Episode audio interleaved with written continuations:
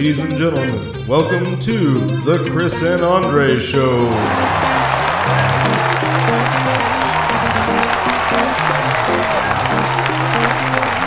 Welcome to episode four of the Chris and Andre Show. Um, we've been hanging out with you guys for a few weeks now, and we're going to, of course, talk about things that kind of pop into our minds, and we really hope that you, you know, have comments, feedback, suggestions, or you stop listening if you really don't like it. But um, it's week four. Chris, how?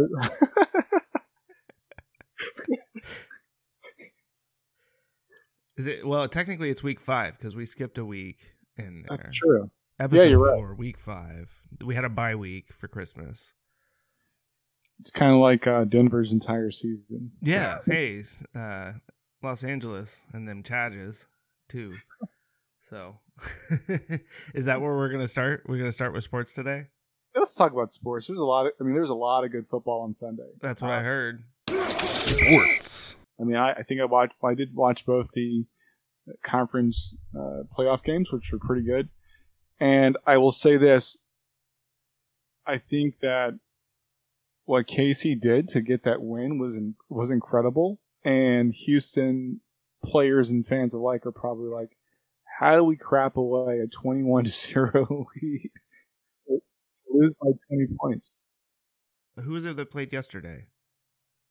Um, what is Seattle? Yeah, I and I will tell you this that I gained a new respect for Russell Wilson. Um, he kept that. I mean, what they were able to do in the last minutes of the game it was all Russell Wilson. It was, it was like they were dropping passes. It was. It was insane and a testament to what type of player he is. Uh, his composure in the game was phenomenal. I watched, you know, just you could tell he was a baseball player by the way he was sliding. I was like, that guy totally played baseball. Um, it was it was amazing to watch him play, and I think he'll be on my list of uh, top quarterbacks, even when he retires. I mean, I, I just thought he was phenomenal. I could not believe the tenacity that he showed in that game. It was just it was mind blowing. That's the thing that I think you know has always really impressed me about Russell is that he, he I mean no matter what, right? Like he he always feels like he's got a shot to win the game. Yeah. Until that clock ticks 0, you know, and it, he'll go out and throw 3 or 4 interceptions, right? I mean like cuz I always look back at that uh the divisional game in Seattle against Green Bay uh like 4 years ago, I think it was 2015 or 2016 where they went to the Super Bowl and you know, he throws four interceptions in the game. Almost every single one of them was when he was targeting Jermaine Kearse, right? Right. And then comes back to not only lead them to overtime, but then throws the game winning touchdown, which is this beautiful bomb on why anybody ever runs cover zero against Russell Wilson is beyond me. Every single time that they do it, he sees it and he's like, oh, okay, cool. I'm just going to throw it up to my big receiver that I trust, you know? And he, Yeah. I mean, he did it against was it the uh, the Eagles, right? In Right. the wild card uh, round with with Metcalf. So, um, I think they deserve to be there. I think they definitely deserve that playoff game. Yeah. Uh, and, I, and I really think that Aaron Rodgers. I mean, I'm not a Green Bay fan, but I I I want to see I want to see him go to the Super Bowl. I I I disagree with you there in that I don't I don't care for Aaron Rodgers very much from a personality standpoint. I've just never I don't know. Uh, he he's remember my rule, man. I, don't- know and I understand. Uh, you know, uh, I'm hey, that's your rule and not mine. So definitely, definitely adopt it. but yeah, I just I, I you know I, I look I I do right. I respect his game. You know, Yeah. like I understand he is a an extremely talented quarterback. Um, you know, He I- showed it. He showed it the other day, man. It Yeah. was it was impressive. Yeah. it was it was beyond impressive. His again, it was there. There were two quarterbacks that deserved to be there. Their composure and their ability to to read the game, the ability to execute the plays, even when they made you know bum shots. Yeah. it was just it was just mind blowing. yeah, but And- that I mean that that uh Kansas City Houston game was Ugh, garbage. ridiculous. I I mean that and yeah, if you're a Houston fan, I don't know. But then I mean uh, there's a lot of fans out there that I think have a right to be upset. I mean, look at think about Baltimore fans, right? Yeah. Yeah. Like I know, you know, Naomi uh was not particularly happy on Saturday night. Um and I mean, you have a quarterback in Ryan Tannehill that completed what, like for seventy six passing yards or something like that in the Yeah. game. Had seven completions, and they win because I mean, they just they know how to run the ball. That's a big part of it. Um, but well, I mean, I, I think that when you look at Lamar Jackson, you look at Deshaun Watson, it's it's something that I've kind of well, I've actually hinted. It's like, hey, you can have a great season or two, but when people figure you out, you're not that great. Um, well, not not that they're not that great, but it's not brand new anymore. yeah, So it's it's just a matter of when when a defense, when another. Well, actually, any sports team, you can take that phenom player and you can break them apart. Like, and it's just what it is. Um, and it's what do they do a couple seasons down the road, especially in football, that separates them. You know, um, Well, this is two years in a row for Baltimore that you know they've gone to the playoffs with what looked like a really good team and gotten Yeah, but this- beaten by by by somebody that a lot of the pundits would have said had no shot. Right? I mean, Right. last year it was the Chargers. This year in, in the wild card round. This year it was the the Titans. The Titans. Um, but well, well, the Titans are most of their defenses. They're all um, on a plant based diet, so. Um, is that what it is? I mean, those guys have energy. Like when they come off the line, it's it's you can see the difference. Yeah. Um, and they're big. You know, I I just I marvel at how those really huge guys can get that much speed. Um, and I discount a lot of times until I actually see it. And I saw it in all the games over the weekend. I'm like, wow, uh, it is possible to be like 280, 300 pounds and still have some uh, get up and go. So I, I it was great football. It- Yeah. It was probably the most exciting football, the most exciting football games I've seen in a long time.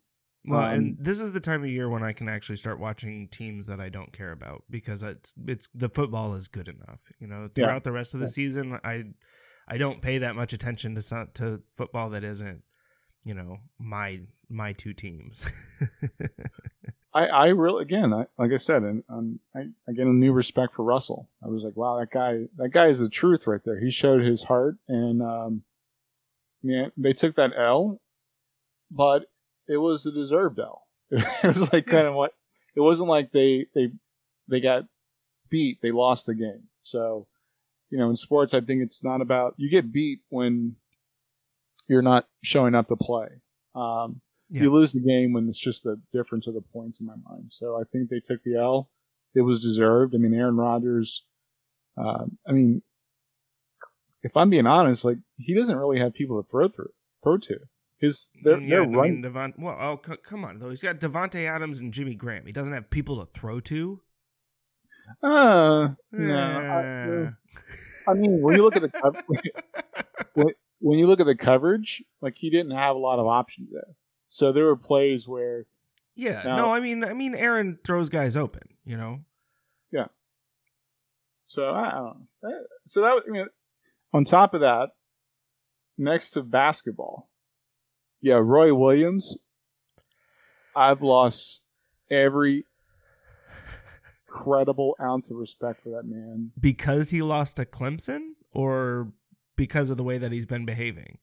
because the way he's been behaving. Okay, I'm glad Like, because the honestly, Clemson the thing- whole the whole Roy shtick that he's putting on now, it's the same stuff he does every time that the team doesn't perform the way that he wants. It's just that this time he doesn't actually have the horses to come back, I guess. But uh, he's driving the car. no, I understand. But what what I'm saying is that from an outsider's perspective, somebody who's not a fan of Carolina, it's it's something that is constantly kind of mocked. Yeah. You know, like it, it's it's a shtick, and so it it I don't know. I think as if you're someone who's not a fan, then it gets kind of tired, you know, and old. You get like, yeah, I get it, Roy. Uh huh. Oh, poor Roy. I don't have the horses, or I, you know, I I don't have the players to be able to do it, or y'all should just fire me, and you know, like that that whole poor me thing. I I, I kind of want him fired if he's so bold to say that I have no talent on the team. I mean, he's driving the car. Right, like what? You're the one that bought the tires. Yeah. like and it's not like you have your hands tied behind your back when you're out recruiting. You know, like Right. you, you recruited these guys. You're the one, and you know, I mean, like uh, I think we talked about uh, at lunch last week with like state. You know, like CJ Bryce has been out and they haven't been playing all that well. They they got that win at Notre Dame, but you know, how good is Notre Dame going to end up being at the end of the year? Um, Lost at Virginia Tech. You know, got clobbered in the second half, but um, you know, is is one player that important, and or, or should it be right? And ultimately, no. Like you should you should have the players, and especially in Roy Williams' case, where you've been there for you know almost fifteen years now. Yeah, and Carolina is like one of those top schools you want to go to. So it's not like he's he's begging for recruits or he No, that's the opposite way around, right? I mean, right? like you're you're recru- you're uh, competing with Kentucky and you know Duke, but outside of that, if you're Carolina, like who else are you really worried about stealing players? You know, UConn. like not anymore, right? Like Arizona, no, not with all the crap Right. that's going on there. Um, yeah, I I don't know. I've lo- I lost a lot of respect. It's going to take a lot for. And again, it's. It, I don't understand where his motivation was in saying that, but it it's it's disappointing. It's like people that say when people put on their resume or their LinkedIn profile, "I'm a leader." it's like, yo, if you have to say that, you're probably not a leader. right. So please shut up. Um, so I, I don't know. I just I lost a lot of respect for him there, and I, I know the season is shot. Odds of them doing well in the ACC tournament are pretty slim. Um, and you know the ACC tournament could make or break if they get you know get into um, the NCAA, but I don't think they're going to have it. I just, I mean, I guess uh, it it makes me laugh in some sense because state fans are often ridiculed for having unrealistic expectations and you know all of this stuff. It's funny to me that as a Carolina fan, I mean, like you're ready to get rid of Roy Williams at this point. The dude's won multiple national championships, goes to like the Final Four almost every year. He has one bad season now, and everybody's like, "Nah, get his ass out of here. He's done. He's done. I told you he was no good." And it's like, I mean, I, it's just funny. That's not what? I'm saying. I know I'm it's not. like, that's not you, but they, that's you know some of the the fringe, right? The the Yeah. the lunatic Carolina fringe that does exist are out there thinking that you know Roy is over the hill and he never had it and all that. It's just funny to me. I think he's a great coach. I just think he should he should keep his mouth shut. Like that's that was that's what did it for me. I can take the losing season. I can be like, well, this is not our season. Yeah. If something's wrong, and, and I'm going to trust that you guys can figure that out. But what I can't take is why are you why are you crapping all over your players? That's your team. Yeah, that I really don't get. You know, like That's I- what yeah, that's what I'm hung up on. I, can't get off that speed bump. Everything else was fine. Yo, you're taking L's. Okay, whatever. You're you're losing games you probably shouldn't have lost. All right, you figure that out. How whatever that means to you. Yeah. Because I'm not the coach of the freaking team. right. Like- That's not my job, buddy. But I want you like, why are you talking crap about your team? Like you can probably say this player, you know, they need to work on this or they need to work on that specifics. But to say I have I don't have talent, right. get out of here. That and and again, like who do you expect to feel sorry for you in that situation? That's the other thing that I just don't understand. Like you're the coach. You are in charge of everything there and yet you want to complain, "Well, I don't have the talent this year to to not lose to Cle-. they literally never right? Like or what is it like Nobody loses at Clemson. It's like, well, no, it's not, but nobody like specifically Carolina in Chapel Hill has never lost to Clemson. right. It's it's just mind blow. It's mind blowing, and it's like you you got to be kidding me. And I, I don't think Carolina's a bad program. I think that right now, maybe like the onus should be on the coach.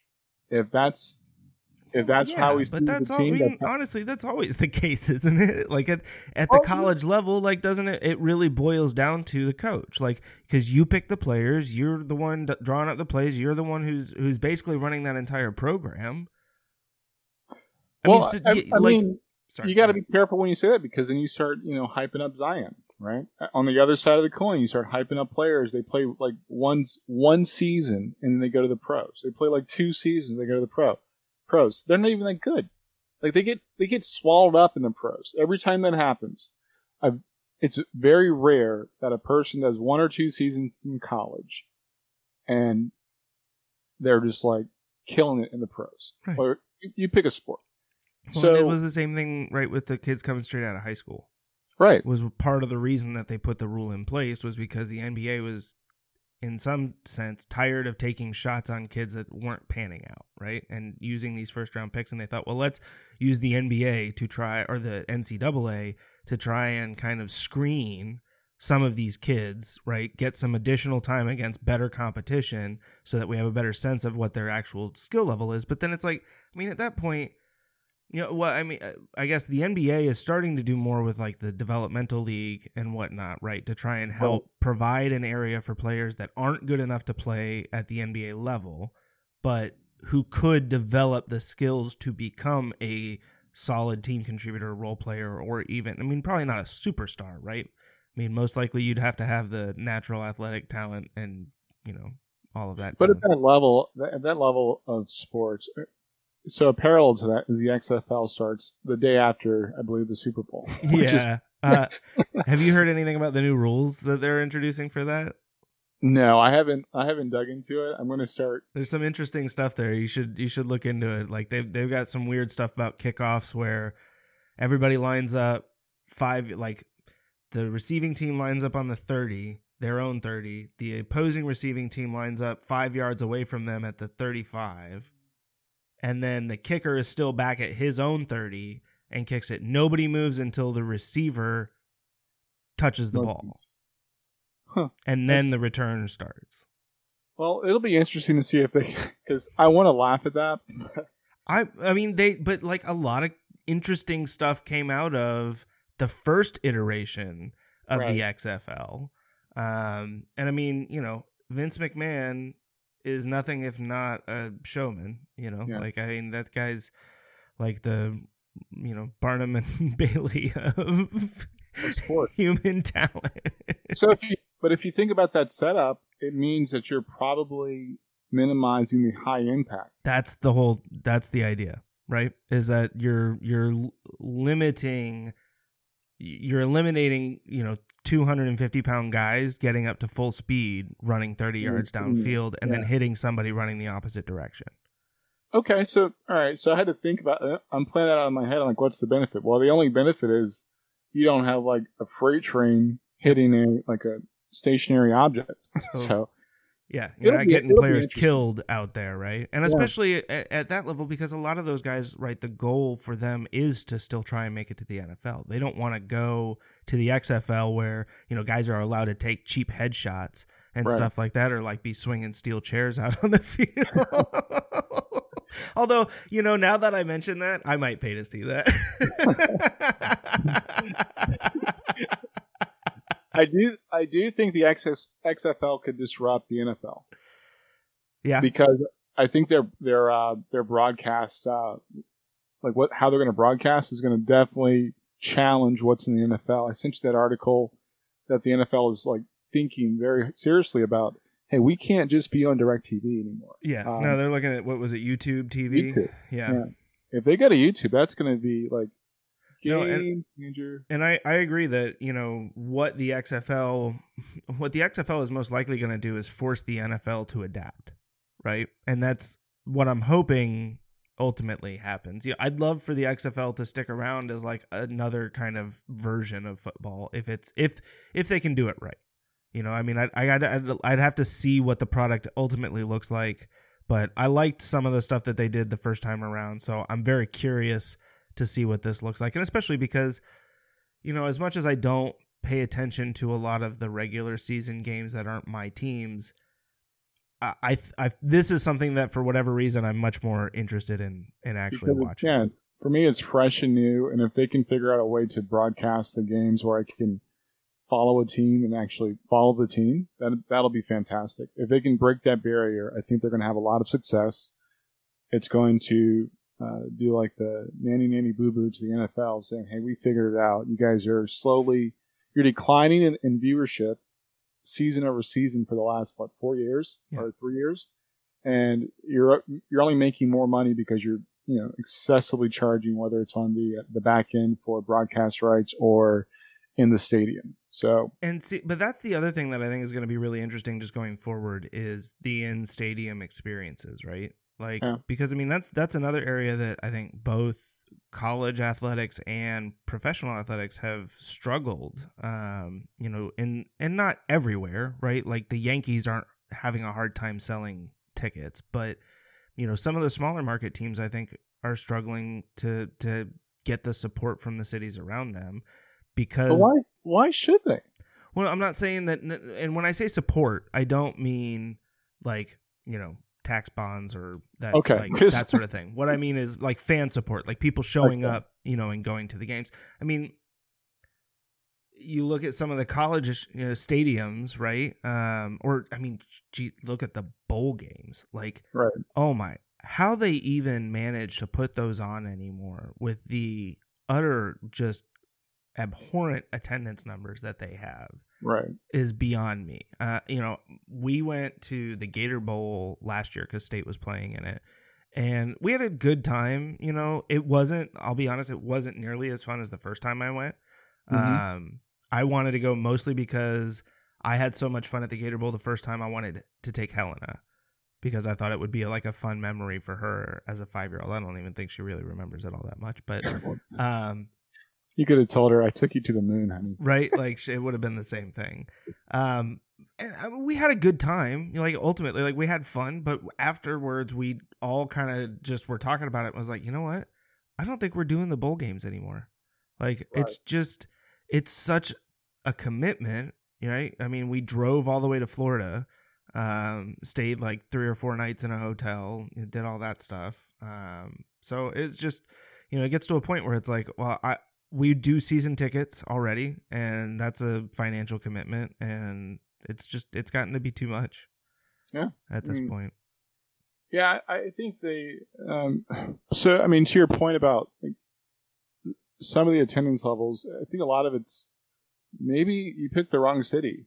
Like, I think Charlotte's not going to be the, the right place for an MLS team. Not because I'm partial and biased to Raleigh. No, not at all. not only because you're partial and biased to Raleigh. well, primarily because I'm partial and biased. But when you think about it, like it, it was a money grab. Yeah. So I, this person's willing to you know purchase X franchise for X amount of dollars, but you don't have the support. Like the, you know, I, I saw something a few years ago about the interest of soccer in versus in Raleigh versus Charlotte. Charlotte isn't really that spot. right. You know, like there's nothing in Charlotte that makes me go, oh, that's gonna, you know, people that live in Raleigh and the surrounding areas who are really invested in soccer, the real football, are not gonna. I'm, mean, I okay, we'll go, but I would go more frequently if it was in Raleigh. Yeah. you know, um, Yeah, I mean, I'll, I'll tell you right now, you are not likely to get me to go to Charlotte for an MLS game. Yeah. Right? As a casual fan, I'm not going to spend three and a half hours in the car to drive to Charlotte to go to a game.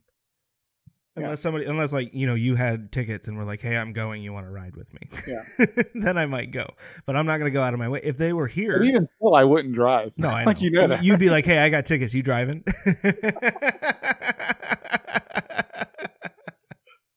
Let's go to cookout. I'm like traffic, traffic adverse. I was like, I don't, I don't want to do that part. Um, but yeah, I mean, if they put it, if they put one here, you know, uh, and then granted, like we have the, the what is it, the Cary Soccer Park, the SAS Soccer Park that's here in Yeah. Cary, that's right down the street from me. I've never been to a game there. They're always there for the most part. They're, it's hard to get tickets. it can be, yeah, and um, and I just don't know much about the schedule and the and Right. that, right, and so it's like I always kind of think about it, and I'm like, oh yeah, I forgot it's that season. Um, so yeah, I don't know. I mean, I I was disappointed too because I was hoping that they'd put one here, just because I thought it would be a fun experience. Maybe maybe I'll get the chance to go to Charlotte, but um, you know, it's certainly not going to be something like I'm going to go out of my way to plan a trip to go to Charlotte for that. Yeah, I, I, well, I will, but I'm not going to be happy about it. I might take the train. It's like there's a lot of things, reasons I don't want to go to Charlotte, but you know, whatever. It's time for politics. So last week we talked a little bit about um, the economy. Yeah. And that was, um, huh. It, it's an interesting point. what, what was that? That was uh huh. I had to think about what she said to me. I was like, dude, what is he? Oh, yeah, yeah. yeah. So that, that whole experience came back to my mind. ah okay. Um, the, the reason why I think that's super important is because, you know, aside from politics, I think that, and I believe that people are, uh, we're getting this mentality of just because somebody said something, that's what it is. And I, I don't know what if there's, you know, there's a term for that, but it just annoys me. Um, and the economy is one of those things where I, I think that it affects everybody. It's not the, the primary source of of happiness or uh, like despair for a lot of people, but it's one of those you know indicate or one of those things that w- that affects all of us. You know, Yeah. um, and here, like for anybody listening, here's like one quick way. Here's like some things that I've done to figure out how the economy's going, and it's like super simple. You can anybody can do this anytime you want to, but it's it's like mind blowing. We all go to the grocery store. Um, we typically all go. Most people go to the grocery store after five o'clock. Five o'clock until about seven o'clock is when pe- most people go to the grocery store. If you want to get a good idea of, of how the economy's going, start counting how many cars are in the in the parking lot when you go to the grocery store.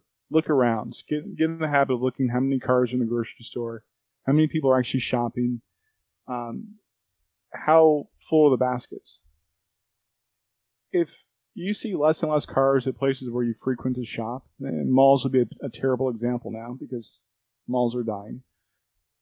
But like if you don't see people buying stuff, a gas station, a grocery store, uh, places you frequent, and you start to get a feel or a sense that there's less and less people there, it's a that's probably a sign that the economy's not doing that well. People are spending less money. Um, there's a indicator called the Consumer Price Index, where it you know it measures the confidence of consumers based on some uh, super technical jargon and you know things that people buy. Well, I don't necessarily believe the consumer price index because it just it doesn't hit, like a lot of these indicators don't hit home. They don't hit where real Americans and real people are r- real people live. Does that make sense? Yeah. So it's you mentioned the stock market. People gamble in the stock. Well, it's not really gambling. It's it's a it's a pay to play game, right? It's since we got rid of pensions about 17 years ago, thanks to the United States government for giving tax benefits to companies to, uh, they, they kind of moved the money around and the 401k became the uh, tool of choice for retirement. hmm It hasn't worked out very well, Right. right? So the stock market in that aspect is pretty bad. but Well, The rest like it- that's one of my biggest that's one of my biggest issues with it, right? Is that is that that's you know, and, and I'm not not blaming capitalism or even like the the you know the companies themselves. It's it is you know if it's the government that is responsible for pushing the money out of pension plans and into the stock market, then damn the government, you know. Like, yeah, um, I don't really care who's to blame. Well, I mean, not that I don't care, actually, yeah, but you do you- like, regardless of who's to blame, I think it's a shitty setup. If that makes Well, sense. It is. It's but what doesn't help the setup is the fact that um, most people don't even know what's happening to them, or they're not aware of it. Yeah. I watched I watched this this documentary called "Saving Capitalism" by um, I want to say Richard Reich, or he was the former labor secretary under Bill Clinton. Yep. Very smart guy. Super smart guy. And I, I kind of well, it was, it was my white noise for yesterday, and I was like, "Huh, that's interesting." What was interesting for me, like a, another eye-opening moment, was that he left the Clinton administration because they were up to no good. Yeah. But and I voted for this guy twice, Clinton, and everybody's like, oh, he was one of the best presidents. No, he wasn't. He was a crappy guy. Like, if we look at most of the issues that we have with our economy and some of the um, the social angst that we see and divisiveness, this guy Reich was talking about it back in 96, 97 or whenever he left uh, serving under Clinton. Mm-hmm. He, he gave a forewarning of all the things that were going to happen. And then you turn around, we get uh, President Trump elected to office based under the same warning signs that this guy spoke about years ago. All the, you know, from derivatives to the housing bubble to the current bubble we're in now with like tech, economists are saying there's going to going to be a recession soon. I, I highly, you know, agree with them. I, I think that we're probably bound for a recession. So it's like, why, why are people like, when do people stop and pause and ask themselves, okay, people are talking about the economy.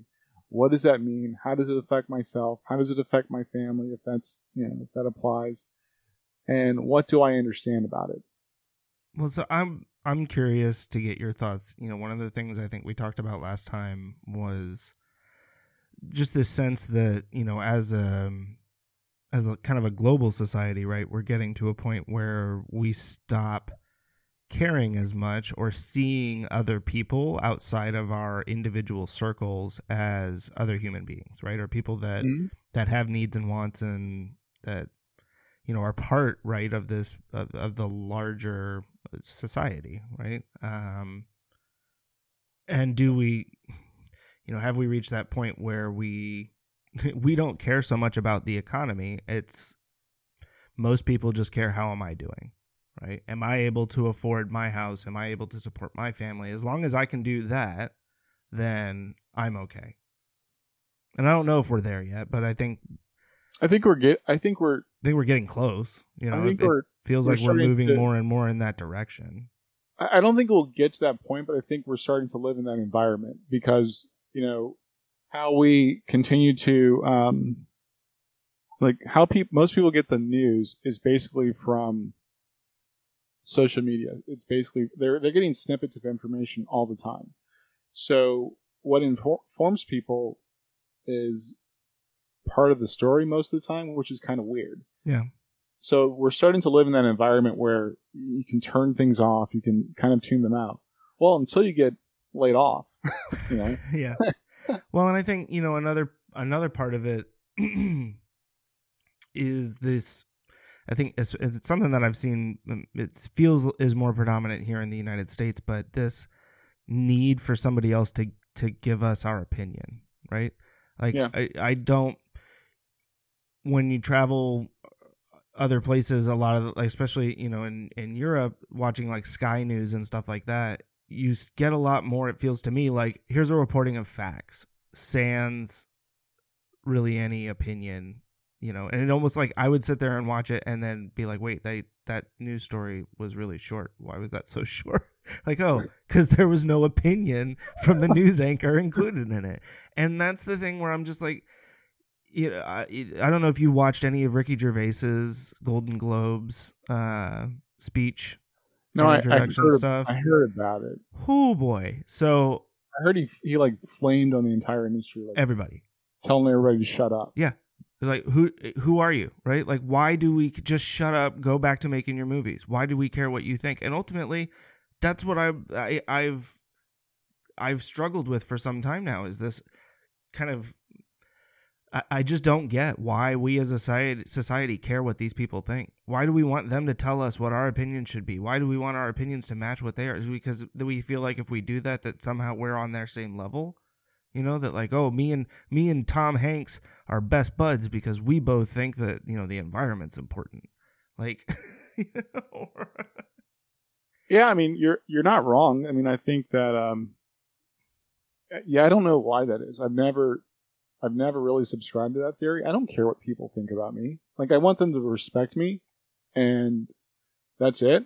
But I don't really care what they think about me. If I'm doing something that's you know egregious and just terribly wrong, but you know, let me know. But aside from that, my views are my views and I'm willing to listen to other people's views I'm not going to get on the bandwagon and, and like follow Tom Hanks. That's why I don't. I mean, I really don't. Like I said, I don't care about these people's personal lives. Right. Like, you're an entertainer. Be an entertainer.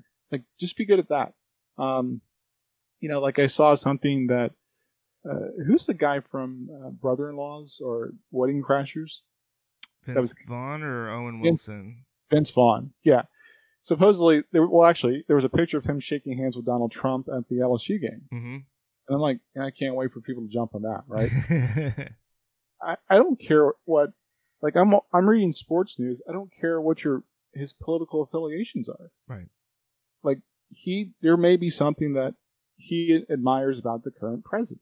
I mean, That- not only that, but like, let's be honest. M- most people, when presented with that specific opportunity, right, with other people standing around, aren't gonna like grandstand and not shake the fucking president's hand. Like, You, you respect the office. You may not agree with the person, right? yeah, that was you know it's like with president obama president clinton any president like when i uh, when we lived in europe and we moved back to the states it took me a few years to and this is kind of changing now but in europe at the time you never saw caricatures or public disdain for the sitting president prime minister or anything like that that's that was unique at you know in the early 80s or mid 80s to the United States.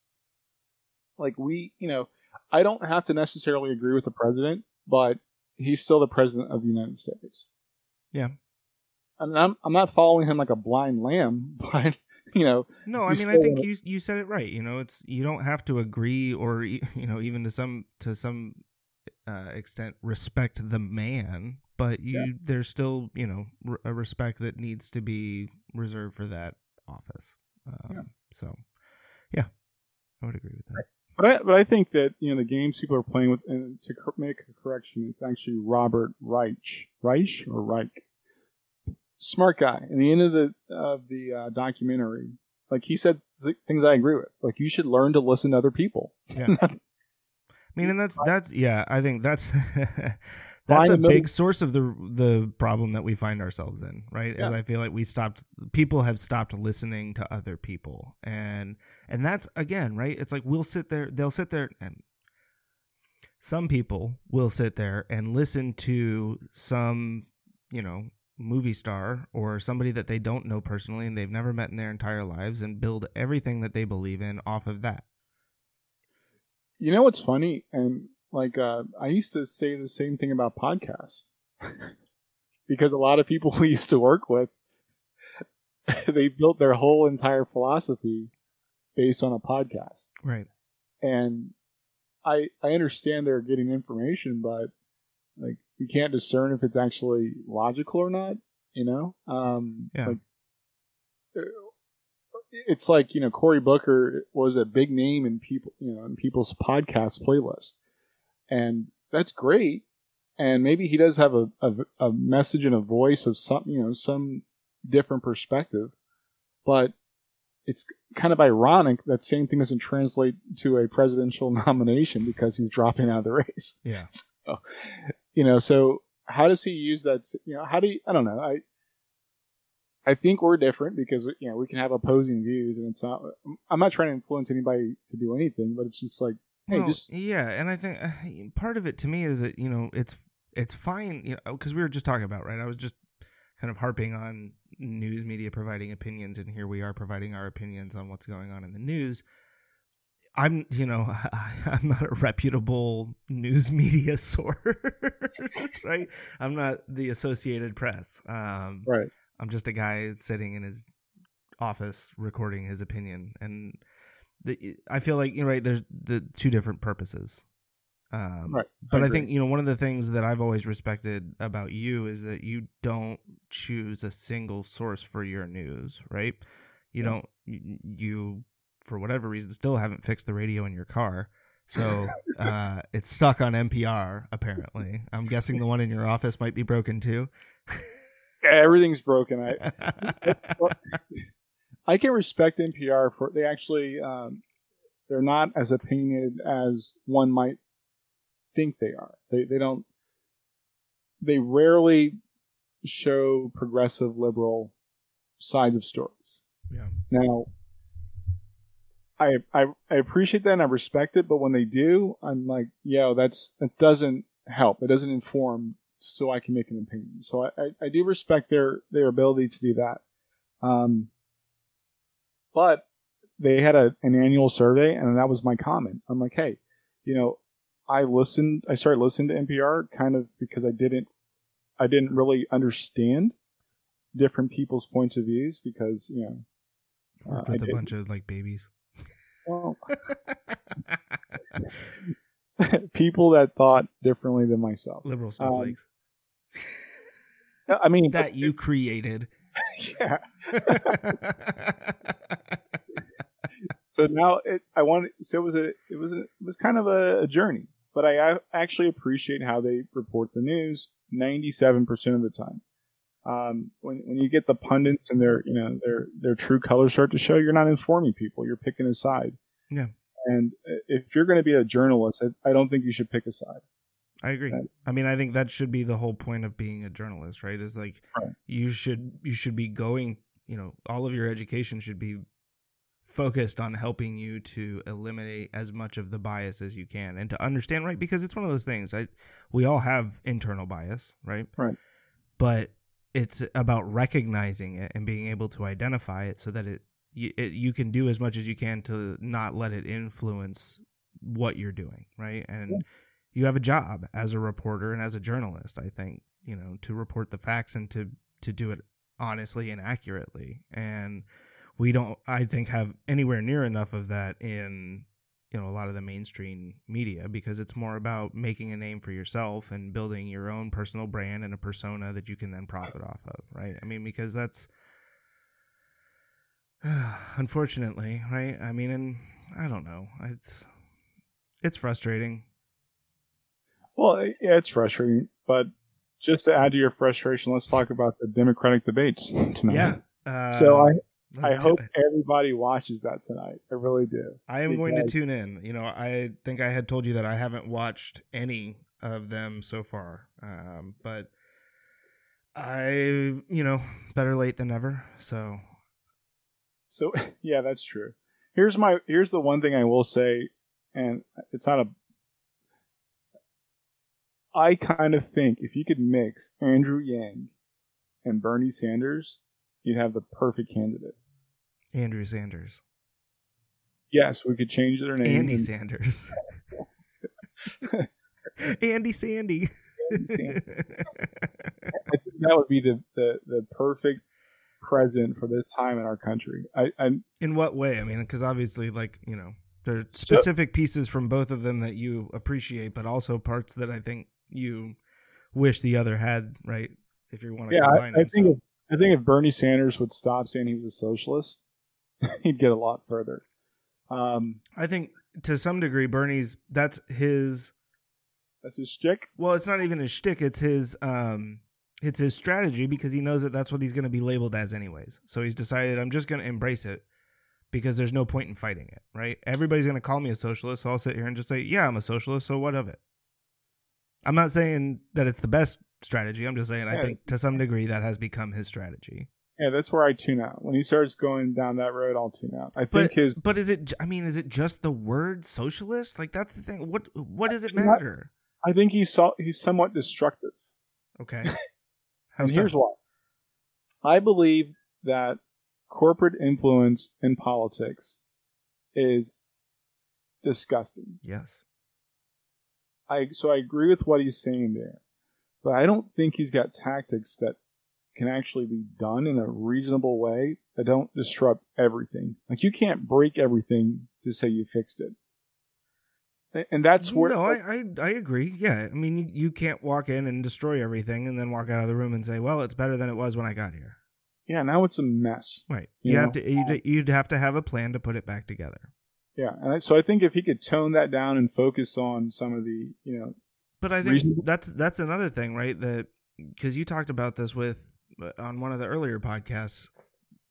How feasible is it to do any of that, even given an eight-year, you know, presidential term? Like, given eight years in office, how how how likely is it that one president is going to be able to completely overhaul the systems that need to be overhauled, right? I, I think there are two that primarily, well, I agree the environment's a top priority, and let's just, whatever their plan, whoever's plan is to, to get more serious about that, that'd be great. Sidebar, I've been hearing about the freaking environment since I was a kid in school, starting with the ozone layer, and nobody's done anything, and that's like just, that's ridiculous and embarrassing. Yeah. Um, I totally thought you were going a different direction there with that, No. though. I thought you were going to say, I've been hearing about this since high school or since I was a kid and, and nothing's happened. So fuck the environment. Everything's fine. You're just a bunch of crybabies. you can't see it from my house, right? right. I- like the ozone layer has produced nothing more but like more hairspray. So an aerosol can. So I'm not. I don't think anybody takes that seriously. But I, I so I do think that there's a couple things. So the the environment, I don't. I'm not an expert in that, so I don't claim to be on TV. But I'm going to trust people. Any of the Democratic candidates or people that are running for office, they have a plan to put in place. So I'm, I'll say that's par for the co- the Yeah. course where I, what I would say is that I think they're they're missing the, the the simple thing with the just the corporate greed, and I hate to say that because I do, but I I do think that the too big to fail mentality hasn't helped us out at, at all. I'd, I'd rather I would get rid of the SEC because they've done nothing like the SEC and uh, a prior president's administration. I'm not going to start attacking presidents. Ruined the economy in 08. This president was not in office when that happened. It was bound to fail at some point, and when it did fail, it was a couple presidents down the road. Right. So I think that we need to get rid of the SEC. We need to restructure and make the IRS functional because it's not. Get rid of the tax laws, period, and come up with something that just makes sense across the board where people can skate and you know dodge and, and, Yep. and play all these games. So in that part, I do kind of agree with Bernie Sanders. I think the you know the dark money in politics that's got to go bye bye. I, I just I just wholeheartedly believe that super PACs and PACs are just BS. For me, I have often thought we're, we were talking about money in politics, and I think right a lot of that comes from campaigning, you know, and it's that's where they're getting a lot of these uh, the agreements happen. Right, here's some money so that you can run your campaign, and in exchange, I'm going to come ask you for favors later down the road so that you can write, you know, favorable or push for favorable tax laws that are going to give me a break or less regulations in my industry so that I can do blah blah blah blah blah whatever it is so why not just have a part of right this new tax structure is that a portion of the taxes from where from whatever source right income or property goes towards a pool that is a fund for candidates right? And you hmm. get x amount of dollars and that's literally the only money you can spend. Because even if you did that, I think you'd have like a, a Steyer, Bloomberg, possibly Yang situation, right? Where they actually have the money outside of that. no but that's what i'm saying they can't use that money but that would it would. So I okay. no I political television ads. No Yeah. advertising your pol- your your campaign whatsoever. The whole thing is put on through a series of debates and other information that is distributed. In a democratic way. Well, but see, and and therein lies the problem, right? Is that Right. then you're going back to well, now the government is running this whole thing. So now who's in charge of the government? They're going to write rules that say, oh, my, t- you know, the people that I want get to do this, and the people I don't like don't get to do this, and blah blah blah and blah that's blah. why we have gerrymandering. So, so All right. Well, we didn't fix all the problems today, I guess. no, but you're not- you're not too far off in the solve there. I mean, you could go, you could go that route where all the campaign funding is public, and I mean, that's what I think, and especially with, you know, you, You- publish you it on a freaking website, like you televise all the debates yes, on on public broadcasting. Yep. I I don't care which channel, but not cable. Yeah. Right. So everybody has access to it. Yep. Then you figure out a way to do more inline polling. yep, So that way, there's actually like political, like everybody gets an opportunity to participate. yes, Un- unlike the crap that the DNC is doing with the polls, where they have they're not running polls. No. They're running polls that they want to run. They don't care. yeah. So I mean, I mean, that's and yeah, that's part of the thing is that again, right? You get these people in power, and what do they want to do? They want to stay in power, right? I want I want a permanent seat in the Democratic National Convention because or National Committee because then that's you know I'm getting paid buku bucks to basically pick and choose who gets to be president or even run for certain offices in certain areas. I am the puppet master. Yeah, Right. Why why be the puppet when you can be the puppet master? Right. So I, you know, Worked out great for Dick Cheney. here's here's one. The, the the thing, the really weird thing between the two parties, at least the Republicans are honest enough about what they're doing. I mean, you're not wrong in that regard, right? And especially the last four years, um, they've been much more blatant. I think. Um, I don't know. It's is that really that much better though? I guess. In, in some lights, it is. I mean, when you think about Yeah, the being upfront and honest about the fact that they're not upfront and honest. Well, so the dog and pony. Least you're an honest liar. yeah, I exactly. mean, the dog and pony show that the DNC does every time. yeah. It's just embarrassing. Oh, I mean, you look at four years ago with all the crap that where it was so obvious, right? There was only one person who was going to win the Democratic national uh, presidential nomination, and that was Hillary Clinton. Right. Bernie Sanders, no matter what he did, was not going to win. Elizabeth Warren wasn't. There was nobody but Hillary because it was Hillary's turn. Yeah, but nobody. I mean, I, I that's somebody I just don't trust. I don't disagree. I mean, again, right? I I think for some people it was a matter of who do I trust more or or who do I who do I not trust the least? Yeah. The devil you know or the devil you don't know, right? yeah, and you know, I think I'll be perfectly honest, right? In 2016, I I thought maybe this is the end of the world. there was a part of me in the back of my brain. It was like, this guy's just gonna walk on the, into the office and he's just gonna go, ah, fuck it, and push the button. Like you know, like that was kind of I.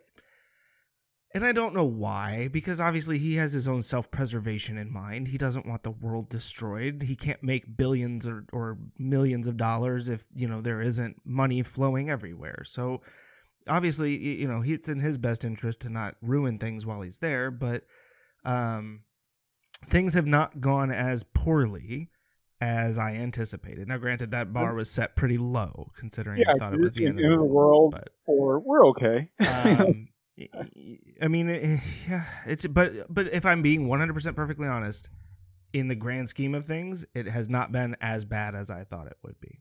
you know why? Because we live in a bubble. Well, no, and I I get that. I know that it's it's what's affected us. Um, but I, That's the, I that's the really sad part. It's like we we can we can honestly say that because we live in a bubble. We don't live in Puerto Rico. no. Oh, oh, okay. Yeah. Well, and Jesus, they no, they just got hit with another with, With what, two two earthquakes. yeah, two earthquakes. I'm sorry. Um, we don't live in Puerto Rico. We don't live in the Midwest. We don't live in, in where wherever. I don't know. Yeah. This is my ignorance. I don't know where coal mines are, but we don't live anywhere where coal mines are. Um, West Virginia. West Virginia. Okay. Um, and I think that that's that's where we get disconnected from what's actually actually happening around us, and I think that's that's part of the problem. The part of the problem, like, part of the problem is that we can't empathize with people enough to like here we can't we we're getting so far away from like just natural principles that it's going to erode our society. Not, it's not going to break us because it, I I think our country's been very resilient through a lot of really oopsie moments. Um, But I I also think right. I mean, this country is two hundred and thirty years old, two hundred and forty Yeah. years old. Like we're one of right the younger countries out there. I, I don't even, I don't know if that's a, even a, I don't know if relatively. I'm I'm, I'm not saying that time is is the end all be all. I'm just Right. saying that as a society, we've only been doing this for 250 years, and but not, not we're still human beings, which does We are. doesn't make us any different didn't from into robots, so that's that's good. yeah. I mean, nothing like nothing like that's not uh that's a good fact. It's not a good point of reference. Basically, it's like yeah, we're a young country, but when you look at even the old like look at Italy, look at Germany, look Oh at yeah, I mean Italy's I mean- not doing good by any stretch. You know, the last Yeah. time I was there was riding in the taxi, and the taxi driver was going on and on. He was like, "I got a 21 year old kid who can't find a job to save his life. You know, like he's Right. trying to do taxi driving, and I can't get him hired. You know, to work at the company I work at. And, you know, he's lucky if he works half a day at this point. Yeah, I mean, so we say we say the economy's great here, unemployment's low.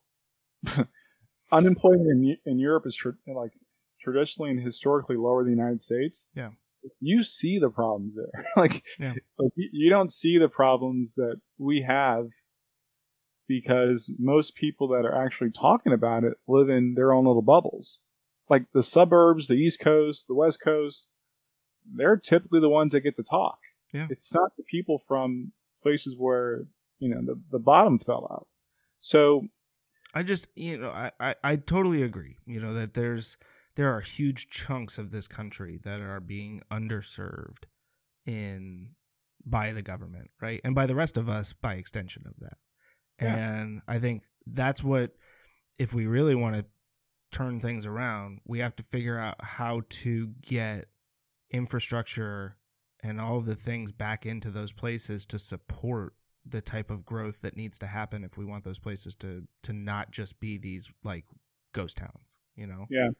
um, What's what's sad is that I, I saw something on CNBC. So it's like seventy plus percent of people work in some type of retail industry, right? yeah Uh, most people work for small businesses, and that's like well well above seventy percent. So the average American, you're probably working in a, in a small business at a small business. You're probably it has nothing to do with revenue, but you're just on the employee count. You're probably working in a small business. Yeah. You're probably working in retail-ish type of job. question for you not to interrupt but when they're calculating small businesses do franchises all roll up into one like the corporate or It, it all depends Okay. because, it, like, I, it depends on how the states report, like uh, where people are working, et cetera, et cetera. They- sorry they i didn't mean to derail i just i know with your experience i thought you might know how that was calculated and how that impacted that so. So uh, yes, so the the largest uh, private organization that does a lot of the um, reporting to government agencies is ADP, hmm which I find ironic. yeah. They're the payroll company right? Yeah, of course because they have So- all the information they, they have a benefit of making one. Actually, I, I won't rail on ADP, but it you're still technically working for a small business, right? So Yeah. you can own 22 franchises, but technically you're still a small business because of your uh, what what you do in revenue. okay So that's that's the short version. But you know, I, I work for them. They could report something different, and they typically don't report on franchise franchisee earnings because it's not their money. But you know, then it gets. So I do agree with you about some parts of Wall Street because the way that some companies report on their earnings and the relative strength they have in the economy doesn't isn't that's still not reflective of what actually happens on the ground and that company's one of them right so something was edited out ladies and gentlemen Yeah. uh, because i one of my things is i don't want to like talk bad about companies I, I just i just don't think that's necessary No, neither of us do. Just to be clear, you know, and when we when we're sharing stories and past experiences, it should be noted that, you know, uh, I don't think either of us harbor any ill will towards our past employers, and you know, are are really just sharing it because, for the most part, we found it humorous, or because we feel like it adds some context to the story, or why we feel the way that we do. But um, yeah, we may from time to time do some editing. You know what I'll do? I'll get one of those um those sounds like it's an expletive, and I'll just put that in there every time that you say.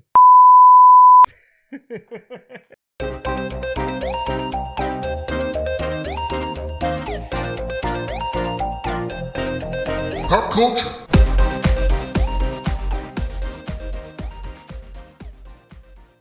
Another another thing we talked about last week was social media. Yeah. And um, here's my biggest gripe with social media. And I last week I actually did I had some homework and I started talking, you know, look, looking through Twitter and unfollowed things that you know was kind of therapeutic. Um, but there's still the the part that bothers me. And this part that bothers me so much is how what was what's what was touted and what was you know the foundation was basically for people to interact with their their inner circles and and to meet new people blah blah blah. It's just ridden with ads. It's an advertisement for this an advert you know clickbait articles and it just it's just so disappointing. And then i went to uh, the social media place for professionals. It's the exact I- same thing. it's the exact same thing. And there was this dude that just went railing on like Michelle Obama. And then there's like people like like spouting like just weird like semi racial Yeah. On on like the the link the social network for professionals. Yeah. And I'm like, Are you kidding me? And I'm I- like I'm I like, yo, how did I get understand. that? Oh, because I know this guy right here. He's a you know, I don't know him, know him, but I just Right. kind of I'm like, yo, I don't want to know that guy, you know? And then there's one guy who's an author about how to make your life better. I'm like, but you wrote this crap. How to make your life better involves being a hateful prick. Yeah. So for me, it's, it's, hey, people can do what they want to do as long as it doesn't hurt, like physically hurt or put somebody in danger. You have your ideas. You can be, a, if you want to be a racist, yo, you be the best racist you can be. You're gonna do it, do it right. You're right. I mean, That's what Andre said. that. I'm not here. I'm not here to, you know, like I don't have to agree with it. right. But don't invite me to see it. Yeah. So again, I mean, if you're gonna be racist, yo, you're it's you're you're allowed to be racist. I'm not. I don't agree. I don't think it's right. I don't. You know, fundamentally, I think it's it's messed up. No, but right, like I understand what you're saying in that you support you support people's rights to think whatever they want, right? Yeah. Ultimately, like your beliefs are your beliefs. The problem is when you start imposing them on other people or you're saying that it dictates the rights that other people have. Yeah. I mean, I, I think tolerance is a lot different from acceptance. I can tolerate mostly anybody. I think eh, most people I've run into in my life, I've learned to be able to tolerate things if they're different opinions. Yeah. Now, you can't make me accept that nonsense. I think racism is nonsense. It's because you haven't done life with people. You you've gotten what I'm not going to preach on on freaking racism, but my thing with social media, it, it's just a it's a cesspool of advertising where it's like the intent was not to do that. No. I, I read an article from uh, I think it was Vogue Business. They were talking about how advertisers are having to look for a different way to target Gen Z customers. Mhm. I think to myself, if these people are intentionally going there, and they marketers definitely know this, they're going there to you know get away from the mundane, and that's their spot. Why are you going to their spot and ruining it? It makes no sense to me. Nope. Like I have a you know But it's because somebody did it, right? Somebody crossed that threshold and figured out a way to start promoting stuff on a social media network. And they started making money from it and profiting from it. And so then somebody else looked at it and went, wow, that's a good idea. I could be reaching those people too. And then the, the social network platform sat there and went, wow, we should be charging people to do this stuff. And hey, look, we've got all this data on all these people that they've given us permission to use. that they don't even know they gave permission to use, Right. and that's that is so underhanded. Oh, and oh, absolutely. So and, and the fact that you don't get to pick and choose the pieces of information Right. that you share it's an all or nothing sort of thing i mean it should be a freaking checkbox in your profile on every social network to say you know share right or you know able to use yes or no like it's but it becomes this whole thing where it's like well if you want to use our platform you got to play by our rules and you're now a commodity. Everything you do from the time. So, audience, I have a company. I don't advertise my company. I don't talk about it. Like I'm not going to talk about it here, right? Because that would be against I think it's fundamentally wrong for a company to take advantage of its users. Period. Your, your users are, I mean, they're your customers. They're not a commodity to sell. Period. They're, you don't take their data and you don't sell it because you're going to make five bucks off of it. That is immoral. It's wrong. It's unethical. I will more than likely, and Chris, you hold me to this, I will never advertise my company on this podcast because it's wrong, right? This, this is me and my friend talking, like, right? Yeah. Like it, it's, I mean, I may talk about like that other stuff outside of this, but You're never going to be never- like, visit www.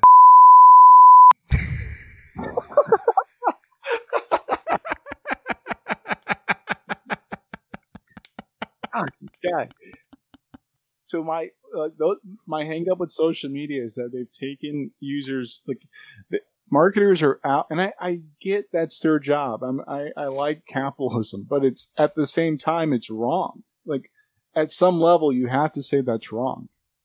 Yeah, I mean, I agree, but you know, as somebody that worked in marketing for an extended period of time, and also in a role where, you know, basically my job was to figure out how to get people to click on stuff, right? Um, like my nickname at my old job for a while was the Nigerian Prince because I was sending so many freaking emails to people just for the love of God, please download this thing or please sign up for this upcoming whatever.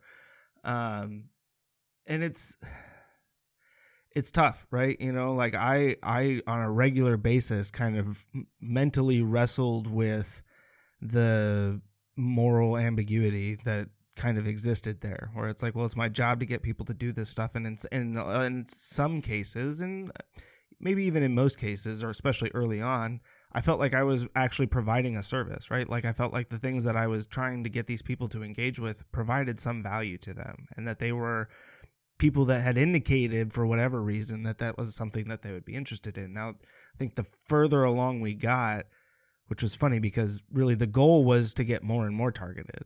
But I think over the years we had alienated so much of our audience through a number of our practices that our pool actually shrank. And so it became more and more difficult to actually have a pool of people to draw from. But And I, and I think that people are. I think people are.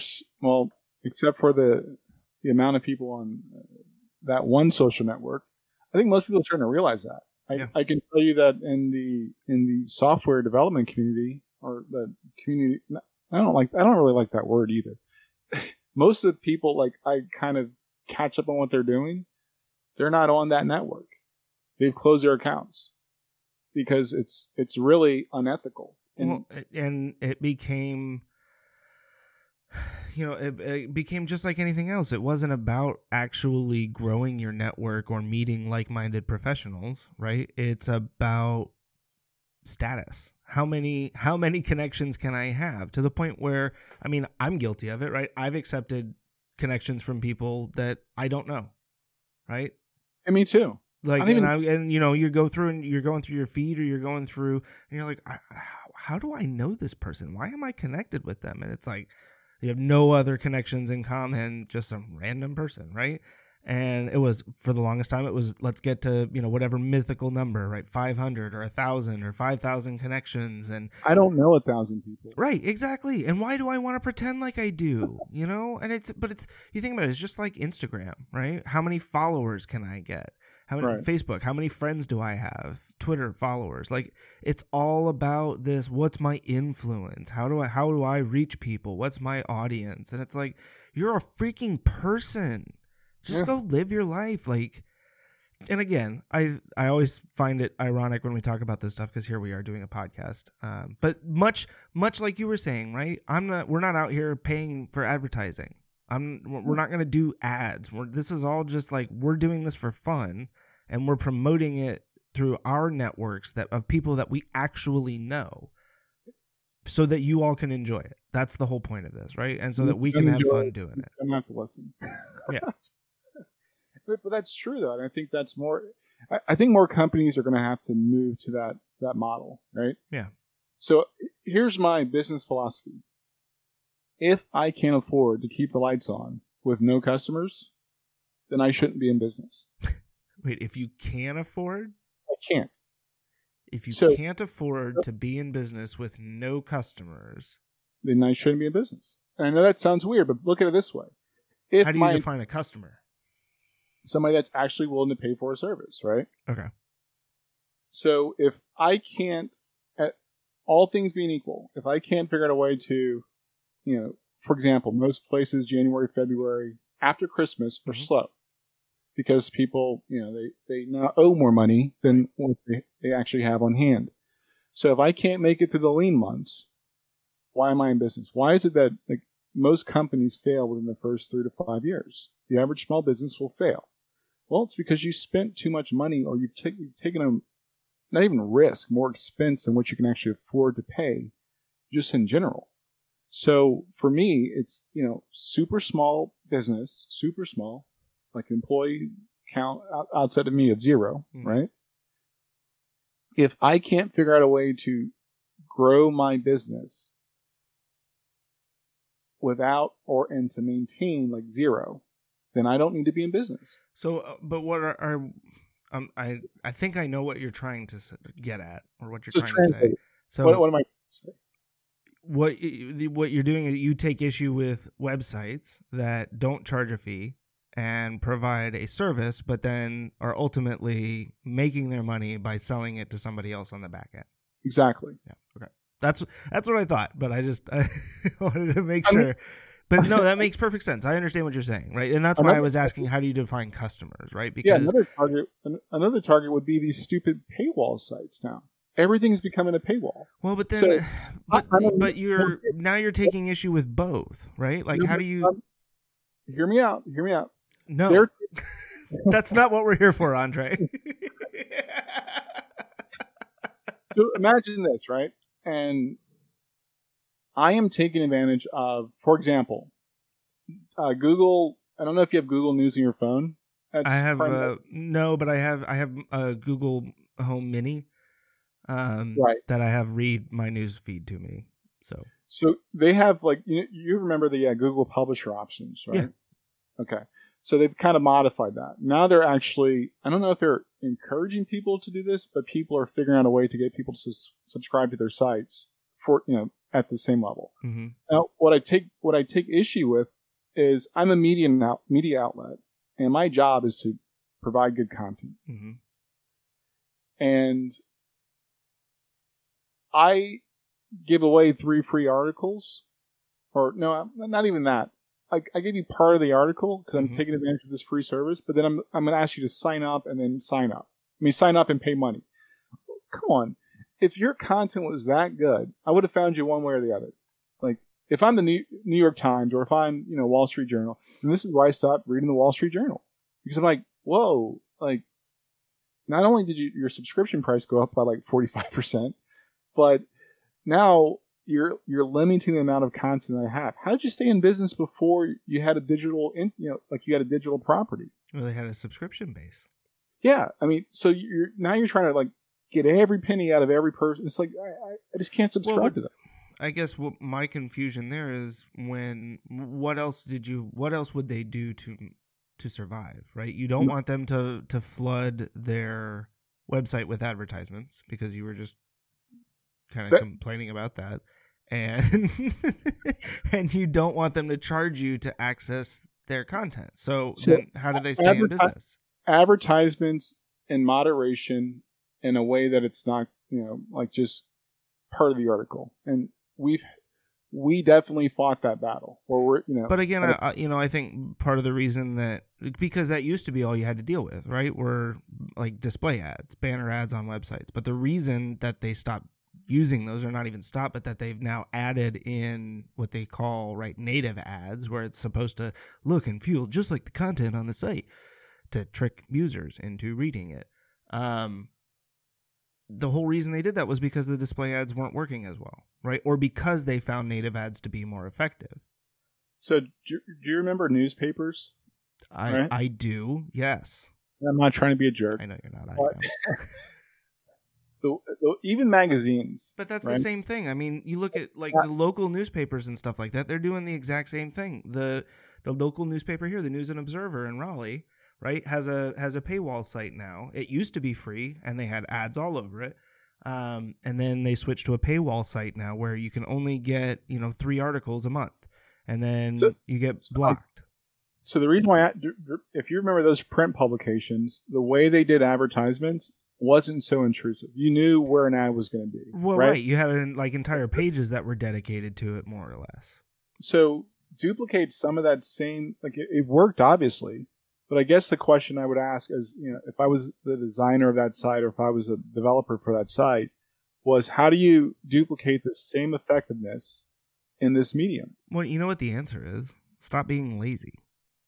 The whole Okay. reason that, um, right? I mean, I think the whole reason that people have moved to this new form is because it's not about actually having engaging marketing campaigns. It's about tricking somebody into thinking, right? Or, or you happen to be catching them at this one specific moment Right. where it's, you know, an impulse buy. Like that's, you're not, you've lucked into that more than anything, right? Right. Or, or, or even better, it's like shooting fish in a barrel where you've got so much information on this person that you're like, okay, in 0.3 seconds, they're going to want to buy this brand of diapers for, you know, so I'm going to show them an ad. Like, oh, that's real hard. You know, really good job. You know, like, I don't even know. I, you know, so you kind of agree with what I'm saying. I, I do, but again, uh, my question, I still, I still think that going, I mean, it's multi pronged, right? One, the display ads aren't as effective, even if you do a creative job with dip- display ads. They're just not going to be effective. So I don't, I, I don't think you'll ever get people to regress, right? The only way that you're going to get people to stop doing native ads is if you stop, if they stop working, right? Or somebody, right, like a Google develops an ad blocker that can pick up on that stuff. So I guess my frustration is it's multi-pronged also. So every particular sites they rub me the wrong way just because, right? So social media, I, I just put the move the advertise. If that's how, if that's the only way you can make money, you're trying to monetize the user data. Okay, don't try to slip it into my feed because that's annoying. Where are they going to put it then? I, I don't know. I don't. I don't know. I don't really care. Like figure it out. Um, but it, I just think that's that's wrong. I think for like blogs, you know, if you like this article, you'll love these other eight, and all eight of them are like clickbait advertising links that lead you some random Right, because that's like a widget that you can drop in from freaking WordPress that is Yeah. an advertising widget, right? Somebody is just paying money to have that displayed on everybody's website, and yeah, those articles are garbage. I freaking like S, the SB Nation sites do that, and it drives me nuts. There's like one article will be from that site that you're reading, and then the other six will be from a bunch of really shitty clickbait sites. Yeah.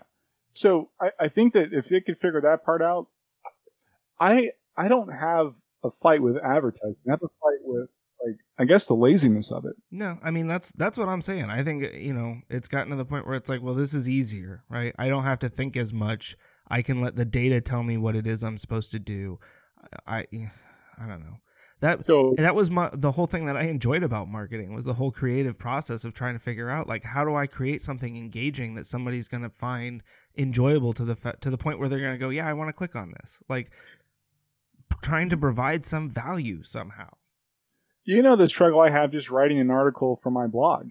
so because I'm not trying to trick people, I'm not trying to I don't want to convince you. I want to hopefully help you and, and if I can be a solution to a problem that you have, then that's good. So I I guess for you know, back to what I was saying before, every site's a little bit different. If media if print media brought back the creativity, if they if if we're gonna stop, you know, just turning marketers into button clickers and, and like let this program do the work for me and hopefully it works, then maybe they'll get some more. I I have bad news for you. They are already building the next generation of people who are going to engage with even more native content than what we've been putting up with. I mean, I don't know if you're familiar with Ryan or Evan YouTube or Jojo Siwa or any of these other YouTube characters now that kids are being created or turned into to market shit back to more kids. So my daughter, six years old, loves these two shows, uh, Ryan, uh, Ryan's World or whatever, and Evan YouTube, whatever. I don't even know. Basically, with Ryan, he's this kid where his parents just started filming him opening all these Is he eight? kids. And He's like eight, maybe ten now, if that. Did he make twenty six million dollars last year? Yeah, he was the he was the most profitable YouTuber in the entire world last year, I don't know him, but I heard about him, and that's disgusting. isn't it though? And if you watched it and saw the garbage that they put out, like it's I mean it's deplorable. It's really like and I just don't get it. It's it's absolute garbage television and my kid loves it. And all it is is advertising. That's literally everything is just hey, here's this product I'm playing with. Hey, here's this product I'm playing with. Oh, look at all the parts that come in this. Like and then all I get is I want this, I want this, I want this, this, this. To the point where I told her I was like, if I hear that one more time, you're not watching that stuff anymore. Yeah, that's. I mean, then we're in a. Wow, we're in a. But that's what I'm saying is like they're already building the next generation of people to respond to that type of advertising, and it's getting worse, right? yeah, Because I've tried explaining it to her, like, honey, these are just ads. That's all it is. I know you like watching it. I don't know why. I know you do, but all they're doing is trying to sell you this stuff. They just want you to come running to me and say, "Hey, I need this." She said, "But I do Yeah. need it." so why? why does Steve Jobs not let his kids play with iPads and iPhones? Right. Right. Um. Wow. That's. I mean, that's sad. Um. I, again, I want businesses to be successful, but I. I hope. They, I'm sorry, but it, you have a moral obligation, I think, as as any human, to not to not take advantage of that kind of stuff to the point where you are degrading society. Right. And I think I think there are plenty of people in power or in positions of power who know exactly what they're doing and couldn't care less about the impact that it's having because ultimately they're raking in the money. Ah, sad and unfortunate. But I do believe that people are smart enough, like I said before, to be better stewards. Right. I agree. Sounds I- like you're I'm- being. think we definitely can be better, right? I think like we all have to be better ultimately. Yeah. um, and- And in a lot of ways in this society, the only, not the only the best way to do that is to vote with your wallet, right? Don't support the things that you don't agree with financially. Yeah, like I, I really like last week, and I was thinking about opening up a Facebook account. I was like, I can't do it. Yeah. I just, I just literally can't make myself do it. Um, having some conviction is, it, it it's important. It's better than And I'm- having no conviction. Yeah. Unless I mean- you're talking about an arrest record, in which case. Not advocating people getting arrested. but I, but I think that people are just like, it's just, it's mind blowing. It's like I turn into my dad. Like I really, I mean, I think every kid eventually, no matter what you want to believe, you're going to turn to your parents. Oh yeah, no, every single day. Um, and you know, like I kind of rolled my eyes about it at first, uh, and was like, "Oh, wow, I'm really turning into my dad." But now, the more and more I look at it, like I think it's a really good thing, and I'm not just saying that because I know he's going to listen to this. I mean, yeah, I'm not. My my dad probably won't listen to it, but it's like, uh, it's just it's just silly to me that people. I mean, you eventually turn to your parents. Um, and that's how I figured out that I'm part of the problem for millennials. you know, yeah, I mean, because I start when you start to really think and think about why are you doing something? Why are you responding this way? Uh, why are people doing that? Like people around you. Oh crap! I totally I had something to do with that. I mean, turn into your parents isn't a bad thing, as long as they're not like you know, mass murderers or anything. But yeah. They they're alive. They figured something out. So give them a high five. I'm, I'm trying to get my kids to give me high fives. You're just really telling your kids, "Hey, it's not going to be that bad when you turn out to be just like me." Yeah. we'll appreciate it in the long run. Um, but yeah, Mark, social media, it's it's just, I, I really tried to look and see um, what the purpose was. And when I ran across that whole like rail on Michelle Obama, and it's not like I'm a I'm a big Michelle Obama fan. It's just like is this the place for that? This is the professional network. Yeah. I wonder agree. how you. I wonder how you lead your team. I wonder how. I wonder if I can evaluate things you say you believe in by what you're actually doing. Um, Well, and you know, I'm I'm a firm believer that while I, you know, I think you and I both I'm perfectly comfortable talking about right politics and religion and all of that stuff. I also Yeah. think that that doesn't should ne- right never be influential in the workplace. I don't know if I under. I don't know if I agree or disagree with that statement. Okay. Is it because you didn't know what I said? no, I mean what I'm what I'm trying to say is that like yeah, right, you shouldn't treat somebody differently in the workplace because of their political affiliation Okay. or because of the religion that they practice. Right. That's. Right. I agree with that 100. percent Um, that should not have influence, right, over the the interactions that we have within the workplace or the way that we treat people. Sorry, sorry not that it shouldn't have influence over, because obviously Yeah. That. those okay, are elements of your life yeah so i okay let me restate that so shouldn't influence the way that or, or shouldn't have an impact on the way that people would treat or you treat people or that you are treated within the workplace Yeah. Okay. Because I was. I think that was the speed bump. My mind was like, nah, that's not true. yeah Uh, no obviously I I mean, I, yeah, I always laugh when people say like, "Don't talk about politics or religion." I'm like, why not? Like, it's part of who I am, Yeah. Uh, and religion's one of those things where it's like, yeah, you, you can go somewhere with that. I'll talk about it, and I don't really care. Um, doesn't mean that I'm trying. I will. I, I'm not a. I'm not a salesman. I never try to convince people to do anything. Like, I was a terrible salesman when I was a salesman. Um, because because I don't care. It's like you don't want to buy it. I I got it. I understand.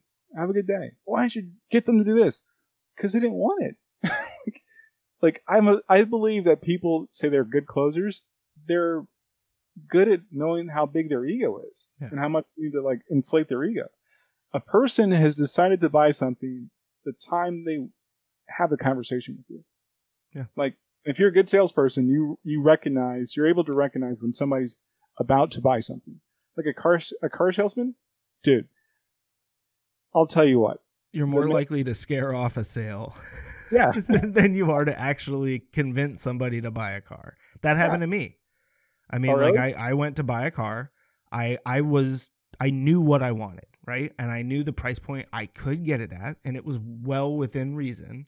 And the salesperson was incredibly pushy um, basically called and threatened me at one point because they had brought the car over from another dealership and i hadn't given them a response yet because they hadn't gotten back to me on my reasonable price request um, not to mention that at the time I was introduced to the sales manager who told me that he would be there to work the final numbers. And then both times I went in to meet with him to work the final numbers, he was nowhere to be seen.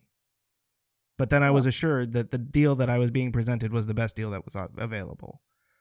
It typically never is. No, of course not. And so I walked. I, I'll tell you what, when I sold cars, that was like the dirtiest I've ever felt in my life. like, I was like, this is a this is a non I just, Even y- y- on- but uh, you know, even with car sales, I think there's a way to do it, right? Um, there's a way to do it without having to feel dirty. But most most environments don't allow for it. That's the Yeah. problem. Is that you have these, you know, you have these expectations of pushing, and especially, I mean, the the automotive market right now is, who not doing good. I think that I think that market's gonna fall apart sooner than later. They are grossly overproducing for a population of people that aren't interested in driving. yeah. and for an and and thinking that my generation and your generation and my parents' generation are going to continue to buy new cars like every three to four years. No, That's silly. no, because mine and your all three of those generations now have been brought up to try and take care of those things Yeah. as best we can and make them last. Like, I just yeah, it doesn't make any sense to me what what they're doing there. But I, Yeah. also, I mean, what what are you going to do? You can't. I mean, They need to they need to actually like bite the bullet and make a freaking electric truck. Yeah. Right? The number one selling vehicle has been trucks, specifically the F one fifty. and I and I totally agree that that is a viable option to get back into it because then you have an entirely new market of people who are specifically looking to trade in an older gas powered vehicle for an electric powered vehicle. Yep. You will get people to switch much sooner in that regard than you would waiting for them to go, "Oh, I really like that new package on the, you know, Explorer Yeah. that looks just like the one from 20 years ago." But it costs four thousand dollars more. Dude, I, I- somebody on the internet t- was talking about buying a $65,000 Ford Explorer. That makes no sense. No, I know. Why would you ever do that? I, I mean, it's well, it's an American car, but I, I really want Ford to. Here's what I. Here's what I'm calling. I think there's going to be a race between Tesla and Ford to get um, The electric truck. the electric truck. Yeah. I believe that Tesla will will meet production, Yeah. and they will get their uh, Cybertruck out. It's a not a very attractive vehicle, but Not the in the least. functionality is bananas. Like I would- I don't know, man. I mean, I don't want anybody shooting at those windows while I'm inside. you stop a baseball or a rock or whatever, or like a, a metal ball ball. bearing, yeah. Yeah, mean, why would you do that? I don't Well, know. Of all the things to throw, like, I mean, I get, I get you're trying to impress people, but like, jeez. Yeah, I don't want to rail on Elon Musk. No, no, I don't either. I mean, I, yeah, that, that dude's sipping his own Kool Aid, though. I'll tell you that much. yeah. Uh, and he wants he's very Steve Jobs esque, but not being Steve Jobs. So um, I think the Cybertruck functionality is a, is a nice vehicle. Appearance wise, not so much. I think Ford has they have to get a vehicle in production, and then that will be the game changer. Um, I'm gonna I'm gonna try my best to hold out to either buy or lease um, my next vehicle to be electric hmm in hopes of Ford getting a nice vehicle out as far as the truck goes. That'd be great. Um, I'd like to see it.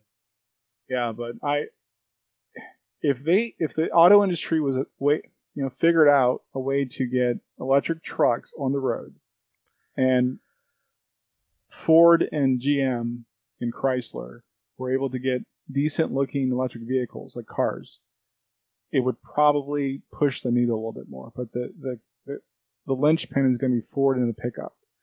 Um, Yeah, But- I, I, I agree. You know, I'm- I just it's frustrating because you know that the automotive industry has been sitting on electric vehicles for so long, and And screw GM. I will never buy. I don't care if GM comes out with the sexiest electric vehicle. I will never, ever, ever buy one of their vehicles. I think they're a crap company. I think they have. s- Screw them. I, I I would just never do it. I would I would just probably. Nah, I'm good. Yeah. Like, and I like cat like the new Cadillacs are sexy. they are. The, the uh, Corvette C8, I believe, the the new Super Coupe look, looking one. Yeah, I my problem with the Corvette, and I and I know why they haven't, but it's just it it doesn't look that much different from. I mean, they haven't changed much on it over the years. It's basically the same looking car. It's a it's a beautiful car though. It's a nice looking car. I'm not. I would lie. not. I would never drive. I will never spend my hard-earned money on a GM. I and the way they they they keep fighting with the auto union. Yeah. that's their fault anyway. they have a union to deal with. But yo, their commercial with the uh, family discount made me laugh. Yeah. Look at the discount we have. I'm like, y- you just laid off like fifty thousand people. That's the discount you get. you get all of their discounts because they don't have to give them out to them anymore. That's the whole reason they laid those people off was because they didn't want them to use their GM discount. Man, it's Jokes on am- them though, because now we get we all get them, including those fifty thousand people they laid off. Oh gosh, I, I just can't do it. No, and it's yeah, it's um, that's that's again where I think you know, uh, corporations right have a moral. What's the word? Hey, they Obligation. they have a moral obligation, I think, to the society, to society in general. To They should. They just got the Supreme Court a couple years ago to say that they can uh, donate dark money. well, right? and So that they- they're that, they're people, right? Yeah, like people. if companies are people, then why the hell can't I put you know why why don't these people ever go to jail? That's what I want to know. That's that's a very good question. Probably a good topic for next time.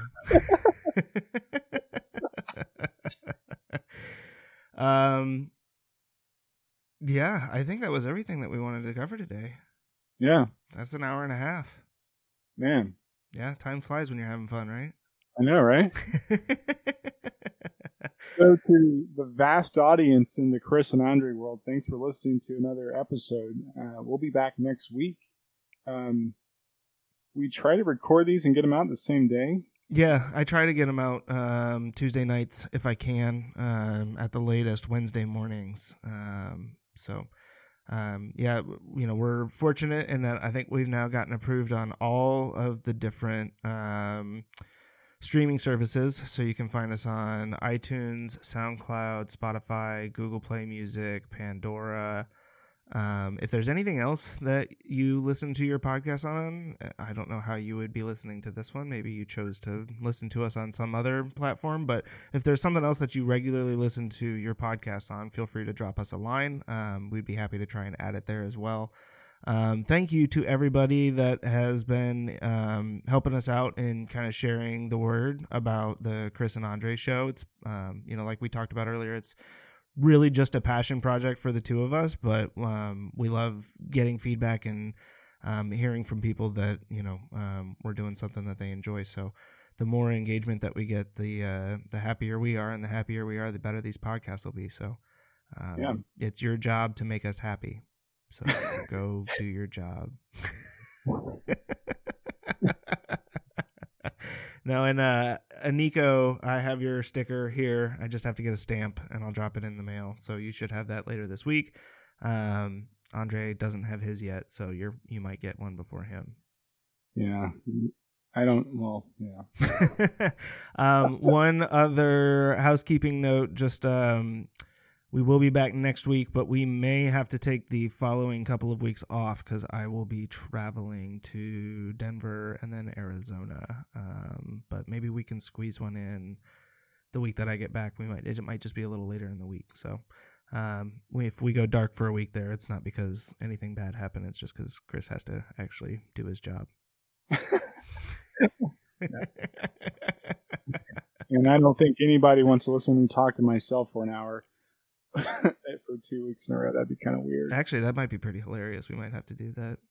Um, we're also we're we're working on some new segments that we're going to try and introduce here coming up. I just didn't have a lot of time this week, or didn't make the time to prepare for them. So, um, but if you have any thoughts on other things you'd like to hear us talk about, as always, drop us a line at the Chris and Andre Show at gmail.com. Hit us up on one of our social media um, profiles, or um, you know if you want to send something in the mail, um, don't because that'd be weird. I'm not giving Yeah. my address to everybody. And Chris, by the way, you apologized for something. I did. Um, yeah, you said you said something. You said, oh, "I'm sorry." I'm like, "Well, don't apologize. Change the behavior." Um, so, so always remember that. Words yeah, nice. Thanks, Andre. You're welcome. I will change the behavior, I promise. Dude, we didn't even get to talk about vegan food this week. That's I know, weird. right? That's a really weird one. Um, real quick before we wrap, we did go to the vegan um, community kitchen in Apex last week. Freaking amazing food. If you, uh, even if you're not vegan, I highly recommend you take the time to go check it out. Um, really good desserts, um, fantastic specials. Like just yeah, everything is amazing. Go eat it all. Yeah, it's, it's great food. Great food. New new hot spot. So we're gonna try to shout them out as much as possible. Yep, we want to make sure we keep all of our vegan options uh, open for as long as humanly possible. Yeah. awesome. Well, thanks for listening, everybody. We'll be back next week, and until then, um, stay classy, San Diego.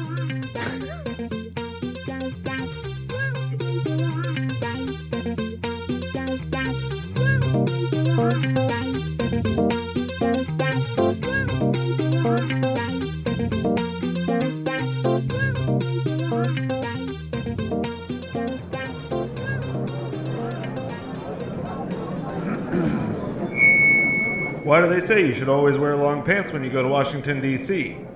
To keep out the politics.